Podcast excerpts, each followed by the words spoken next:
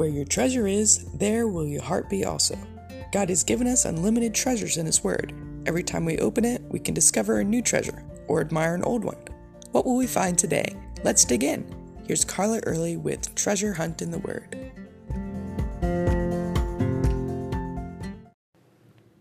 Many people today have a hard time understanding that the God of the Old Testament is the same God as the one in the New Testament.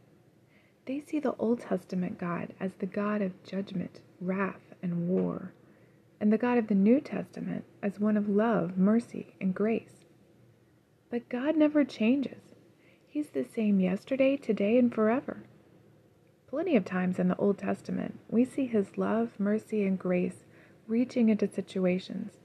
And plenty of times in the New Testament, we see His judgment and wrath. All those characteristics of God don't work independently. His judgment is meant to draw people to Him. So it's really His love and grace that sends the judgment. And both His love and His judgment comes from His holiness. We see this in Acts 5 1 through 11 in the early church with a couple named Ananias and Sapphira. They conspired together to lie in order to get personal glory and look good before the church. What they didn't count on, though, was that God is omniscient, all knowing. He knew their hypocrisy, He knew their hearts, and He didn't let them get by with it.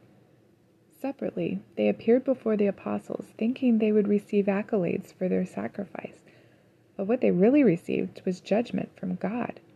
He struck them dead. Verse 11 says, So great fear came upon all the church and upon all those who heard these things.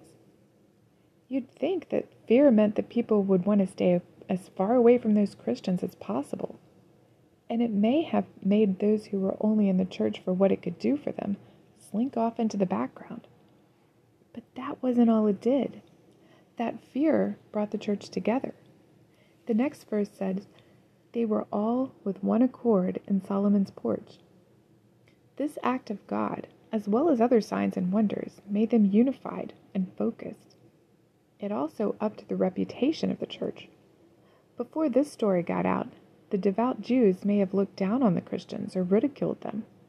But afterwards it says, None of the rest dared join them, but the people esteemed them highly. People inside and outside the church realized that this was serious business.